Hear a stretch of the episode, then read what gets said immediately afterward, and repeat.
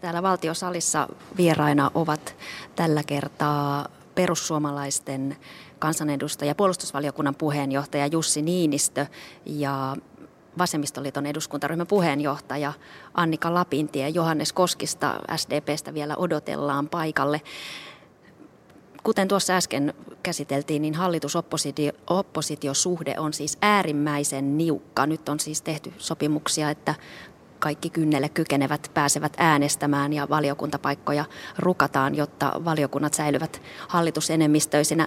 Miten tämä hallituksen äärimmäisen niukka enemmistö vaikuttaa tähän eduskunnan ilmapiiriin, työilmapiiriin? Onko se kiristynyt? No, meillä oli aamulla eduskuntaryhmien puheenjohtajien palaveri puhemiesten kanssa ja silloin todettiin, että Suomessa puhemiehellä on poikkeuksellisen iso valta määrätä siitä, että mitä asioita eduskunnassa käsitellään tai ollaan käsittelemättä. Ja nyt puhemiesneuvosto on sitten päättänyt, että pääsääntöisesti perjantaisin äänestetään keskiviikkoisinkin joissakin tapauksissa.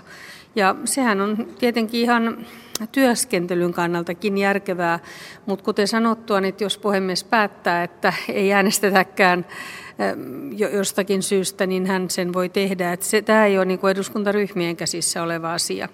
Sitten taas noin valiokuntapaikathan jaetaan ihan vaalituloksen perusteella ja nyt joissakin valiokunnissa, eli yhdessä oikeastaan maa- ja metsätalousvaliokunnassa on niin, että siellä on oppositiolla enemmistö johtuen siitä, että niitä paikkoja silloin 2011 vähän eh, eri tavalla jaettiin, eli, eli ihan neuvotellen katsotaan, että voidaanko tästä, tästä, tästä edetä niin, että se vastaa kuitenkin kansanedustajien määrä eri valiokunnissa vastaisi suoraan sitä vaalitulosta, mitä kansalaiset ovat äänestäneet. Perussuomalaiset ovat ilmoittaneet jo etukäteen, etteivät vaihda maatalousvaliokunnan paikkojaan. Miksi? No kyllä meillä tarkoitus on tässä ihan kaataa hallitus niin kuin aina ennenkin, että kyllä tässä paitsi nämä valiokuntapaikat, niin kyllä näistä äänestyksistä tulee jännittäviä ja varmasti näillä kansanedustajien ulkomaanmatkoilla nyt sitten katsotaan tätä yleensä, että lähdetäänkö matkalle, mutta sitten pyritään noudattamaan tätä pariteettiperiaatetta, että lähdetään yhtä vahvuisin joukoin matkoille, mutta kyllä tässä niin kuin koko vaalikauden ajan olemme yrittäneet kaataa hallitusta, niin aiomme sitä jatkaa tästä eteenkin päin. Nyt paikalle on saapunut hallituksen edustaja SDPn Johannes Koskinen. Puhuimme tästä eduskunnan ilmapiiristä.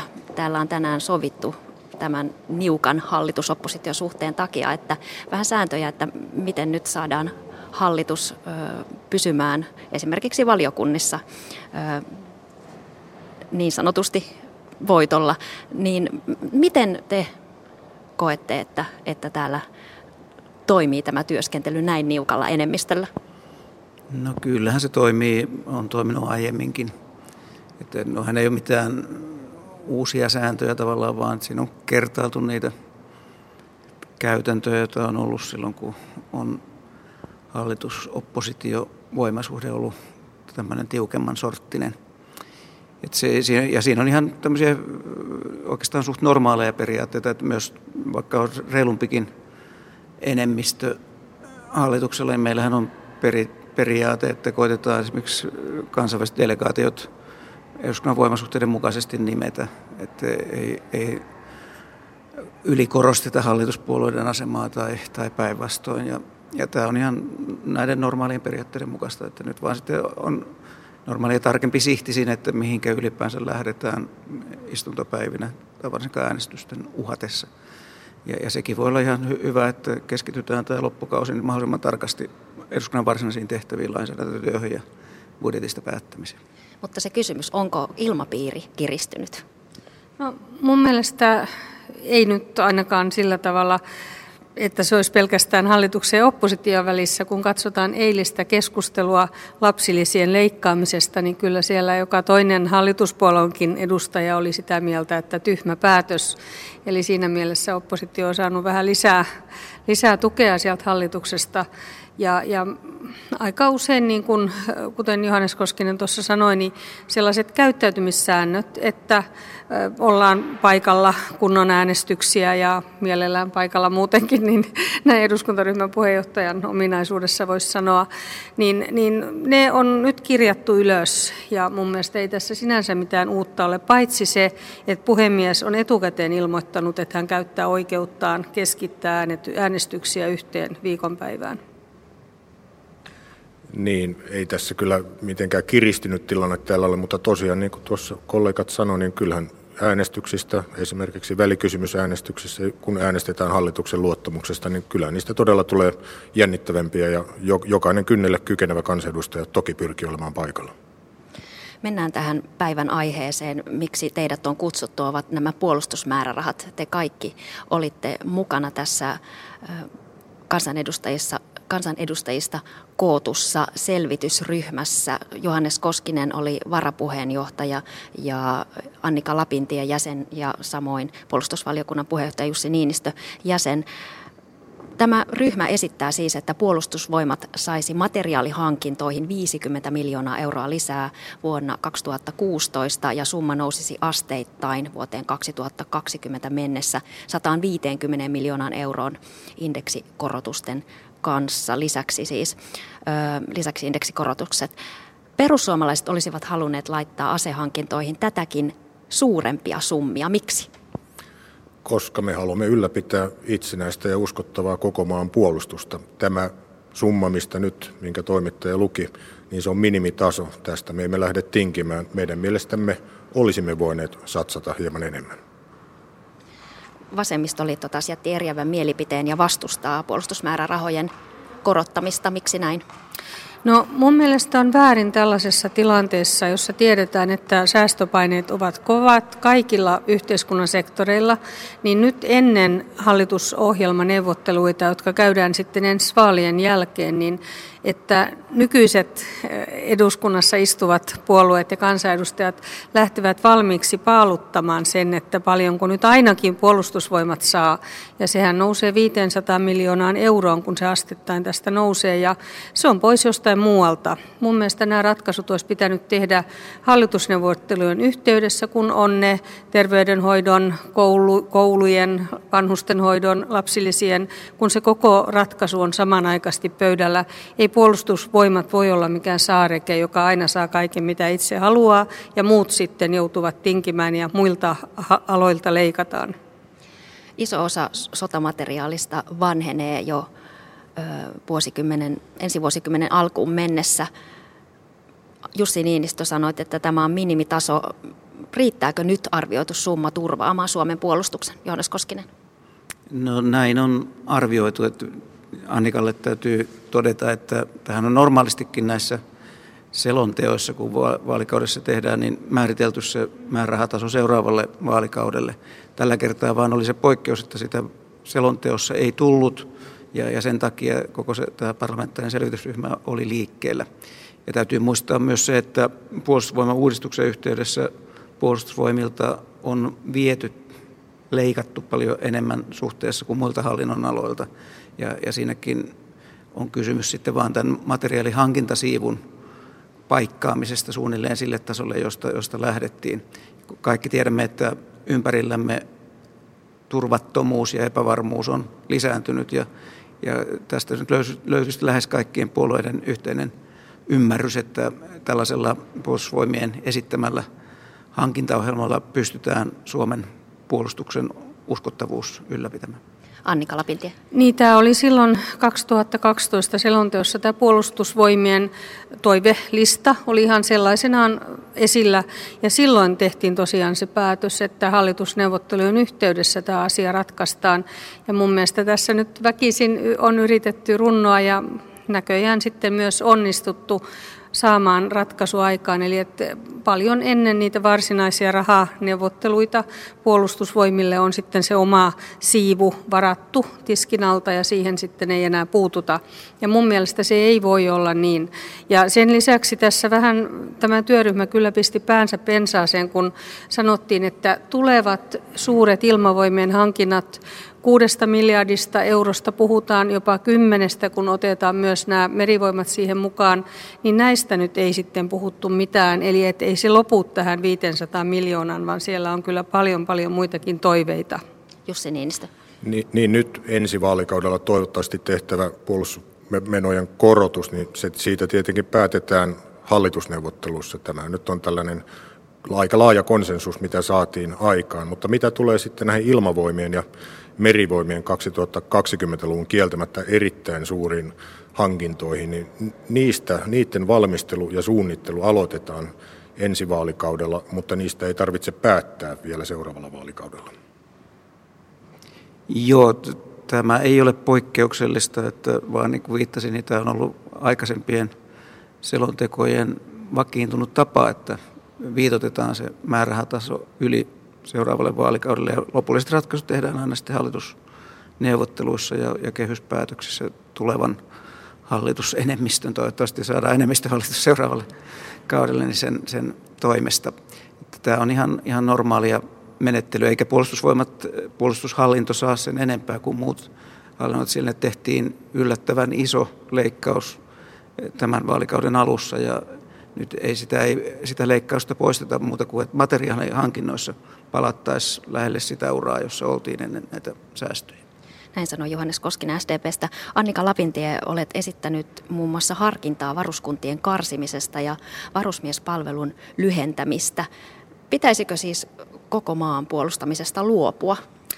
En ole esittänyt koko maan puolustuksesta luopumista, mutta nyt jo 2011 ratkaisun jälkeen, jolloin puolustusmäärärahoja leikattiin, niin sen varsinainen syy oli se, että miesikäluokat, varusmiesikäluokat pienenevät, niin oli pakkokin lähteä uudistamaan tätä rakennetta.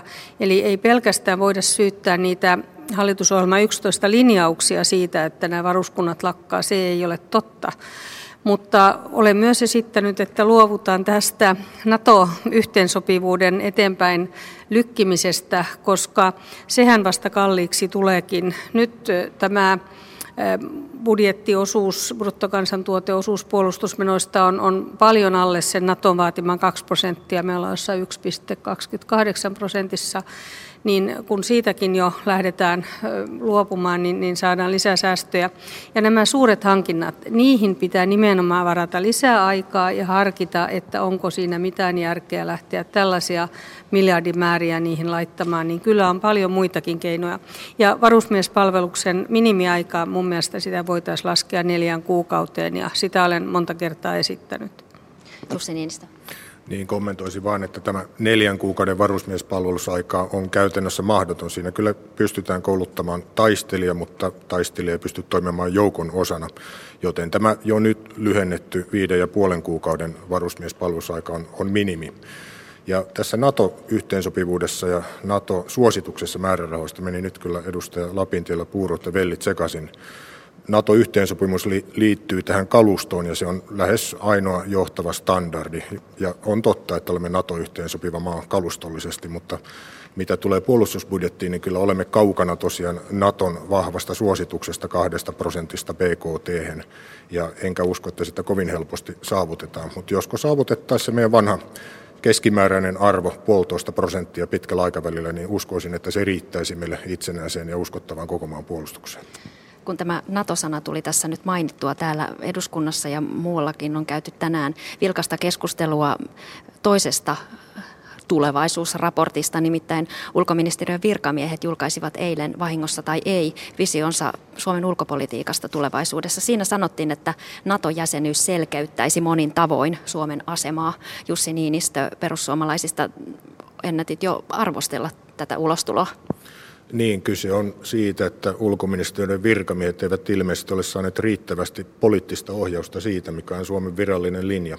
Siinä oli harkitsemattomat sanavalinnat tässä ministeriön virkamiesten laatimassa muistiossa ja uskon, että ulkoministeri Tuomioja palauttaa nämä virkamiehet kyllä ruotuun. Mitä te ajattelette Johannes Koskinen ja Annika Lapintie tästä, tästä raportista? Niin näitähän laaditaan nyt kaikissa ministeriöissä tulevaisuuskatsauksia ja käsittääkseni perjantaina julkistetaan isompi nippu. E, niiden tarkoitus on luoda tulevaisuuteen päin ottamatta kantaa tai päättämättä eduskunnan tai, tai hallituksen puolesta, että sikäli tuo muotoilu varmaan oli harkitsematon, mutta siinä kyllä seuraavassa virkkeessä taas todetaan tämä toinen vaihtoehto liittoutumattomuuden tilanteessa, että silloinkin tarvitaan tätä asianmukaisesti ja ajanmukaisesti varusteltua armeijaa.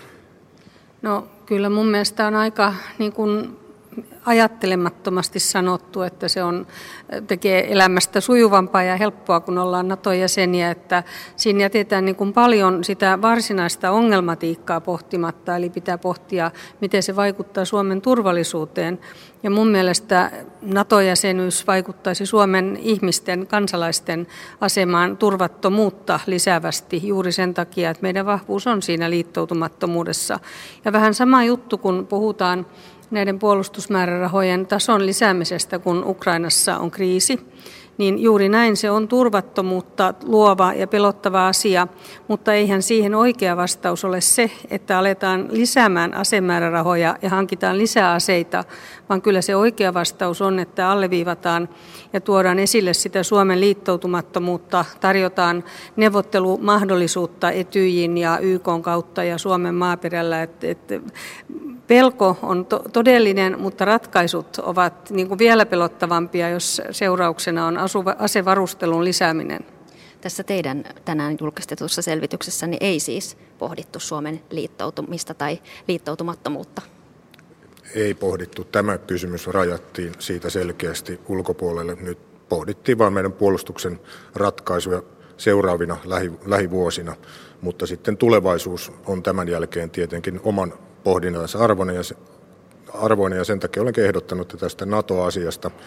Kun nyt ostetaan muutama vuosi lisäaikaa tälle kansalliselle puolustusratkaisulle tällä viisaalla määrärahan lisäyksellä, niin samaan aikaan voidaan jatkaa Suomen tulevaisuuden puolustuksen vaihtoehtojen selvittämistä kiihkoilematta ynnäämällä plussat ja miinukset esimerkiksi NATO-jäsenyydestä. Niin tärkeintähän on se, että maan ulkopolitiikka on hoidettu hyvin, ennaltaehkäistään konflikteja ja, ja turvattomuutta, mutta tämmöinen järkevä ja rauhaa rakentava ulkopolitiikka vaatii kuitenkin tuekseen asianmukaisen puolustuskyvyn, ja, ja tästä on kysymys. E, NATO-jäsenyys todella monessakin mielessä voisi lisätä turvattomuutta. Suomen oloissa, toisi EUn ja Naton ja Venäjän rajan samaan Suomen itärajalle, ja, ja se johtaisi tämmöiseen varustelukierteeseen. Se ei ole millään lailla Suomen edun mukaista, ja siinä mielessä kannattaa olla tarkkana, että näitä laajalla pohjalla muotoiltuja liittoutumattomuuden linjajatkoja puolustetaan. Ja, ja tämän selvitysryhmän kanta juuri tältä ulko- kokonaisuuden kannalta niin oli vahvasti nykylinja mukainen eikä haikaile NATO-jäsenyyttä. Ehkä sellainen ongelma just tässä puolustusvoimien määrärahojen pohtimisessa on se, että siitä oli jätetty tämä laajempi turvallisuuskäsite kokonaan pois. Eli aikaisemmin näitä selvitysryhmiä on tehty niin, että siinä on ollut tämä ulkopoliittinen osa myös mukana, eikä pelkästään puolustuspolitiikkaa. Ja mun mielestä ne kulkee kyllä käsikädessä tiukasti ja olisin toivonut, että tässäkin olisi tiukemmin pohdittu sitä, että juuri näitä yhteistyömahdollisuuksia Pohjoismaiden kesken. Se jopa tekisi hankinnat edullisemmiksi, kun voitaisiin vaikka Ruotsin kanssa yhdessä niitä hankkia. Niin, Joo, mutta et kyllä tästä on kokonaan jäänyt tämä turvallisuuspuoli puoli pois. Ja nyt täytyy nykyhallitustakin sen verran kehua, että heinäkuussa päätettiin tehdä tällainen laajempi selvitys Suomen suuntautumisvaihtoehdosta. Ei niin kuin Jussi Niinistö tässä toivoo, että selvitetään vaan sitä NATOa, vaan myös niin, että selvitetään pohjoismaista yhteistyötä, vai olisiko nykytilanne kaikkein paras, vai millä tavalla voitaisiin edetä. Ja tämä selvitys valmistuu ensi vuoden alussa, niin kyllä mun mielestä tässä nyt selvitetään tosi paljon näitä Suomen ulko- ja turvallisuuspolitiikkaa, ettei ainakaan siitä ole puutetta, ettei asiasta keskusteltaisi. Perussuomalaiset ovat vaatineet aiemmin, että kaikki puolueet kertovat avoimen, avoimesti kantansa puolustukseen, asevelvollisuuteen ja liittoutumattomiin ennen vaaleja. Nyt on käyty jo pitkään kiivaasti keskustelua puolustuksesta ja tämä tästä varmasti vielä, vielä kiihtyy, niin tuleeko ensi kevään vaaleista armeijavaalit? Toivottavasti niistä osaltaan tulee puolustuksesta keskustelu on tärkeää, mutta toisaalta taloustilanne on sellainen, että veikkaan, että nämä tämän tyyppiset kysymykset, kuten työllisyys, nousevat etualalle, mutta toivon, että puolustusasioita ei unohdeta, koska valtion tärkein tehtävä on taata kansalaisilleen turvallisuus, niin sisäinen kuin ulkoinen. No, turvallisuudesta varmasti keskustellaan, mutta uskoisin, että tämä puolustuskysymys sinänsä tämän, tämän pohjalta jää, jää sivummalle, mutta, mutta se, että on ulko- ja turvallisuuspolitiikan kokonaisuus hyvin hoidettu ja, ja myöskin tämmöistä sosiaalista turvattomuutta vähennetään, niitä asioita nousee varmasti vaalikeskustelussa kovasti esille. No toivon todellakin, että ei tule asemäärärahaa keskustelua eikä NATO, NATO-liittymiskeskustelua, vaan ne ihmisten arkipäivän ongelmat. Eli juuri se, että kaikista muusta joudutaan leikkaamaan, niin kuin eilen keskusteltiin niistä lapsilisistä. Meillä on sosiaalipuolella paljon ongelmia terveydenhoidossa, vanhustenhoidossa, työllisyydessä. Eli kyllä toivon, että nämä tulee olemaan ne etusijalla olevat. Ja sen takia olen vähän surullinen siitä, että nyt sitten suuri osa muista puolueista, kaikki, lähes kaikki muut puolueet, allekirjoittivat sen, että puolustusvoimille annetaan tiskinalta ensin 500 miljoonaa ja sitten ruvetaan pohtimaan, mistä muualta leikataan. Näin keskustelu puolustusrahoista aivan varmasti siis jatkuu ja vaalikuume nousee täällä eduskunnassa. Tällä kertaa vieraina olivat siis Annika Lapintie Vasemmistoliitosta, Johannes Koskinen SDPstä ja Jussi Niinistö perussuomalaisista.